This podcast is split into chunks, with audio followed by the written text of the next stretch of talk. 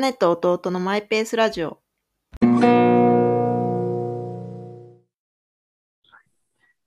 なんか最近あの、スマホの通知音を、うん。あの、元々のオリジナルのやつから、こう、なんか変えたいなって思って、鳥のさえずりみたいなのがあったから、それに変えたのね。うん。そしたら、なんか、調子がいいっていうか、うーん。なんかね、そんなんで変わる？いや、変わるんだよ。あの、なんか、こう、電子的な、なんか、なんか来たっていう感じじゃなくて、あ、鳥が鳴いてるみたいな、そういう、こう、鳥がなんかメッセージを届けてくれ、来てくれたみたいな、なんかそういうのに近い何かがね、あるんだよね。ちょっと柔らかい感じで。うん。なんでその全然、いやいや、なんか、ふーんって感じだ。で、なんか自分もちょっと変えてみようかなとか思わない？うーん、私、通知音鳴らないんだよ。ああ、そのタイプの人間なの。悪いけど。もいいんだけどさ、うん。あの、静かに生きてるから。はい。いや、でもそれもいいんだけどさ、でも、ちょっとどんな感じかはちょっと聞きたい。えっとね、ちょっと待って。聞こえるかな？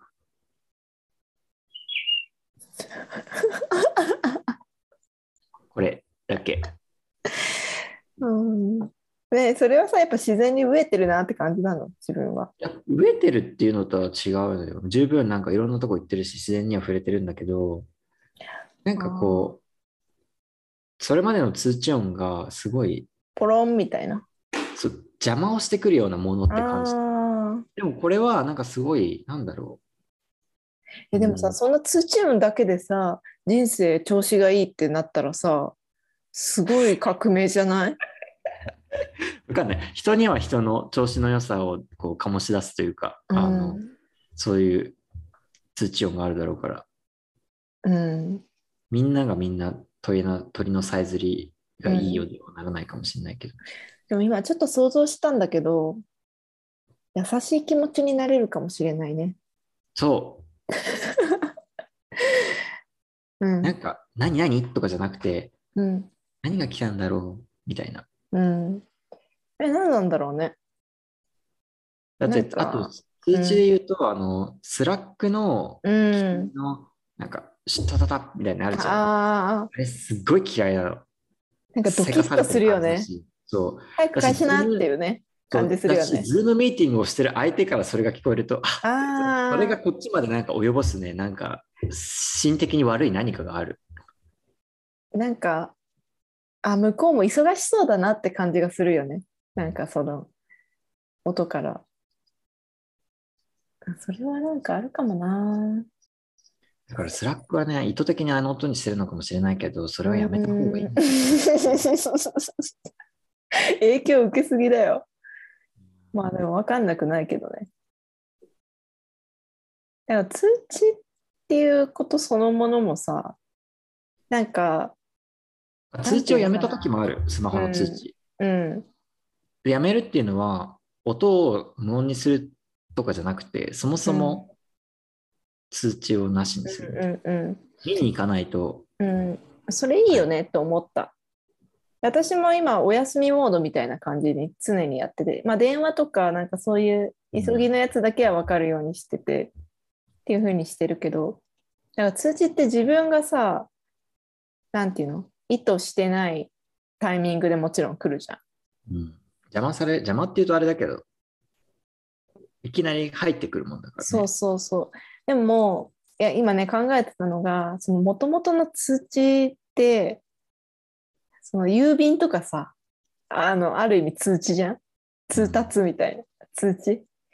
で、郵便受けの中に手紙とかはがきが入ってる時のさ、喜びってあるじゃん？通知の。ねなんか、しょうもない、なんかの案内でも、うん小学校の頃とか自分宛てに何か届いてるとちょっとワクワクした。そうそうそうそうそう。そういう、なんか本来のそういう通知の喜びってそういうものと思うんですけど、だから、話はまあ全然違うんですけど、あのなんかそういうのを感じたいなって思いました。うんでも鳥、そう、いいよ。わかんない。iPhone には同じようなのがあるかわかんないけど、えー見てみる。うんなんかね、しかもこう、ちょっと聞き逃しそうな感じあたりもいいのよ。どういうこと？あれ、今、通知でみたいな。いや、気のせいかなとか。なんか、はいはいはいあ鳥が鳴いてる？いや、通知？みたいな、なんか、あそのぐらいのこう明確な通知感がない。うんうん。いいね。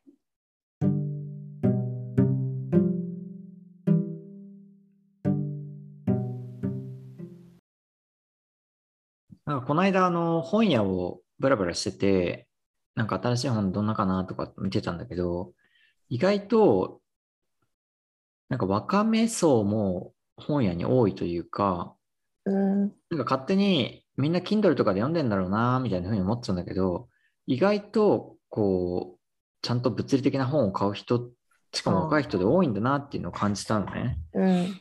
で、多分なんかそ、そこでこう出会出会ったというか見かけたので、多分これが原因なのかもって思ったのが、あの、BookTok コーナーっていうのがあって。あの、TikTok で本について、こう、いろんな紹介をするようなインフルエンサうん。ーのカテゴリーがあるらしく、へえ。TikToker っていう。へえ。YouTube やってたり、Instagram もやったりするんだけど、とりあえずブッ BookTok、TikTok で話題になってて、なんか、TikTok で多分誰かが読んで投稿して、なんか話題になってみんな読む読み始めて、なんかそれが一種のこう、ああかな。り盛り上がって、何年か前の本だけど、なんかすごい売れてるとか、はいはいはい。そういうのがあっクて。トッカーっていうんだ。そうで、あ、だだからっていうか、そういうのもあって、もしさ、自分が TikTok とかやったら、この本読んだっていうためには、買わなきゃいけないの。Kindle の画面じゃなくて、物理的な本があった方がいいだろうなっていうのを確かに思って、まあ、それだけじゃないかもしれないけど、確かにと思って、だから思いがけず、こう、TikTok というテクノロジーが。物理的な本の購買をこう加速させせせ加速させてるんじゃないかっていう へ気がしたってえ。いう感じで面す。白いね。なんか、やっぱブックトッカー的にはさ、こう、これを読んだよっていうのが、その人にとっての、なんていうの？アクセサリーじゃないけど、その何か、あ、素敵って思われる要素になるから載せてるわけだよね。そのブック。どうなのかおななんかもはや、そのインフルエンサーの人たちは、うん。何を読んでもインフルエンスになるわけよ。うん。で、なんか、この人たち普段どういうの読んでるんだろうって、そのあるアカウントから飛んで、うんうんうん YouTube とか見てたら、なんかある俳優が、こう、なんか読んでるうん。本を今週は読みましたみたいな感じでやってて、うんなんか自分だったら、いや、うーん、なんだろう。いや、まあ自分が読みたい本を読めばいいんじゃないって気分になるけど、うんもはや、こんな本なるだ、こういうジャンルで読んだとか、なんかそういう発信をしてるわけよ。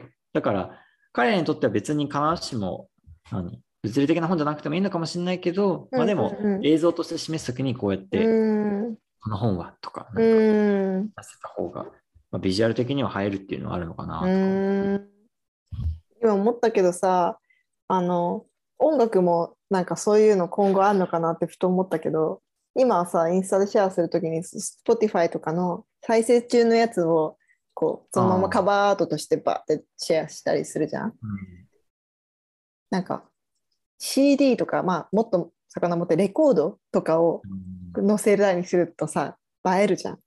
まあね。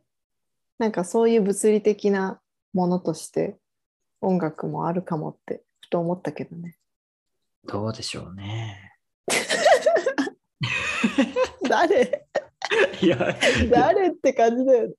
自分はその、あんまり。でもさ、どうなんだろう？話を売ったじゃないけど、ずっとそ使ってるから。それで、まあ、本業界としては、なんか出版業界のさ、売り上げがとかって言われてきたじゃん。電子書籍のらによってとか。うんで、も、あ、で、本屋さん、なくなる本屋さんとかも増えてるわけじゃん、実際問題。でもそういう紹介のされ方によって本の売り上げが結果として上がるっていうのはすごいいいことだなって思う。いや、そう、それはそう思うん。う。ただ実際にアメリカの出版業界事情をよく知らないし、うん本が実際どの程度売れてるのか売れてないのかとかちょっとわからないけど、まあでもなんとなく本屋まだまだ栄えてるのかなっていう印象はあったり。そうだね。なんかポートランドのでっかい本本屋さん行った時にさ、たまたま行った時期がクリスマスの前だったから、もうみんな冬休みというかホリデーに向けて、なんか買い込むぞみたいなもう人がめっちゃたくさん来てて、結構私はそれ衝撃だったんだよね。あこんなになんかそのお長い休みの前の時に本屋に人が殺到するんだみたいうーん。っていう。なんか、また全然違うんだけど、日本の本屋ってこうビジネス書結構全面強めに出す本屋多いじゃん。まあ大型書店とかは特にそうだよね。店とか。うんなんかアメリカの、まあ、いわゆる大型チェーン店の書店に行ってもうん、全然ないのね。へえ小説とかが多いってこと？小説がすごい全面だしそっちがメインって感じで、いわゆるビジネス書、ハウツー本みたいなのは全然なくて多分日本よりかはそういう位置づけなのかなって思われるのが、あの、自伝？うんうんうんうん。あれだよね。オバマとか。そうそうそう。すごい売れてたよねそういうのは、いろんなスポーツ選手とかもそうだし、結構。あって、いわゆるビジネス書があんまない代わりに、こういう感じなのかなってちょっと。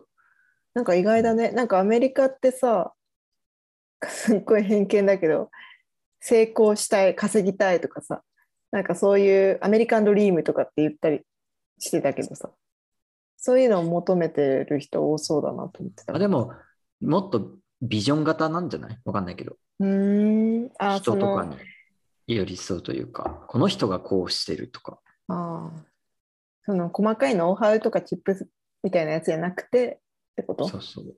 なのかなだからなんか自分はあんま、いわゆるビジネス書がそんなに好きじゃないから、うん。その身としてはこうフィクションとかそういうのがこうメインの本やっていいなって思ったけどね。いいね。うんはい。でもあとは、そう自分もでも最近、数年前に Kindle 買おうかすごい悩んで買って、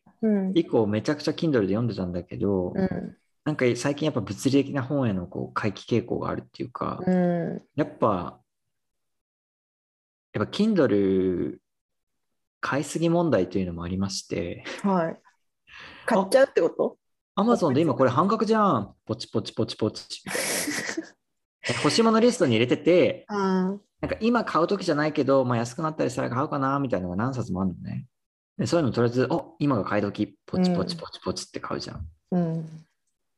だからなんか、すごい積んどく本が増えてしまっていて、うん。それはなんかそれで精神的にあんま良くないから。あ逆にね、そう。読めてないっていうね、ストレスか。あと、あの、集中力もね、いや、スマホみたいな感じで、こう何冊も本があると、なんか今はこれをちょっと読む。あーで、一章読んで、つまみ読みみたいな。つまみ食いならぬ。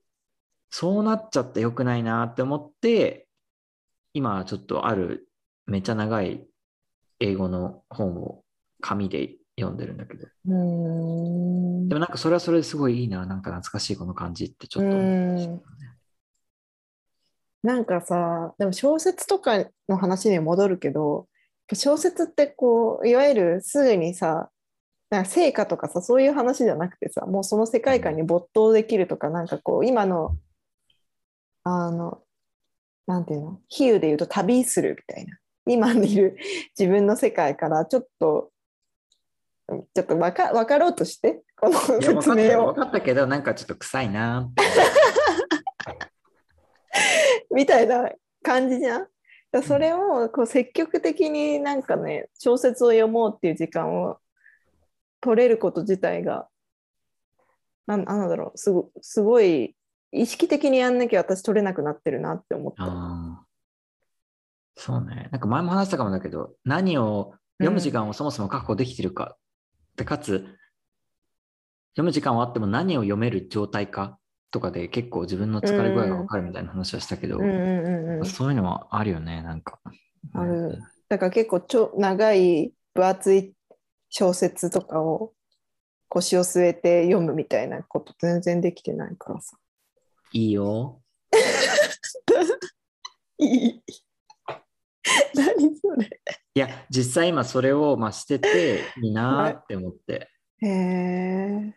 かなんか、ちょっと読み始めた時に、いや、まあいい本を選んだっていうのもあるかもしれないけど、うん。あの、あこれはいいって、なんかね、そういう感じがあったのよ。へえ、いいね。ただなんか英語で800ページもあるからもうなんかまだ420ページとかでもうなんかチビチビチビチビやってるんだけど、うんうんうんでもそのゆっくりさがいいのかもね。そうずっと浸ってるただこれはいいんだけどなんかめっちゃうんなんか内容的にこう重めな内容がなんかどんどん出てくるらしいからちょっうとん。それは大丈夫かなっていうのはあるんだけど、まあまあまあそれはそれでまうん。あいいですよ。っていううん。なんかそれ、まあ、映画館に映画を見に行くっていう話もそうだけどさ、その、それは全然違うよ。すすいません、なんか、いやー映画館はなくならないでしょってずっと思ってるけどね。いやだからそういう話をしたいんじゃなくて、そのネットフリックスで例えば1.5倍速とかで見るっていうのと、まあ、映画館で腰を据えて、こう、もうね、あの没頭没入体験みたいな感じでするっていう話と、っていう、なんていうの？レベルでこうその物語に入り込むっていうのが、まあ、長編小説とかを腰を据えて読むってそういうことなのかなって今話しながら思いまして。そういうことをしたいなと思いましたっていうはい。中断失礼しました。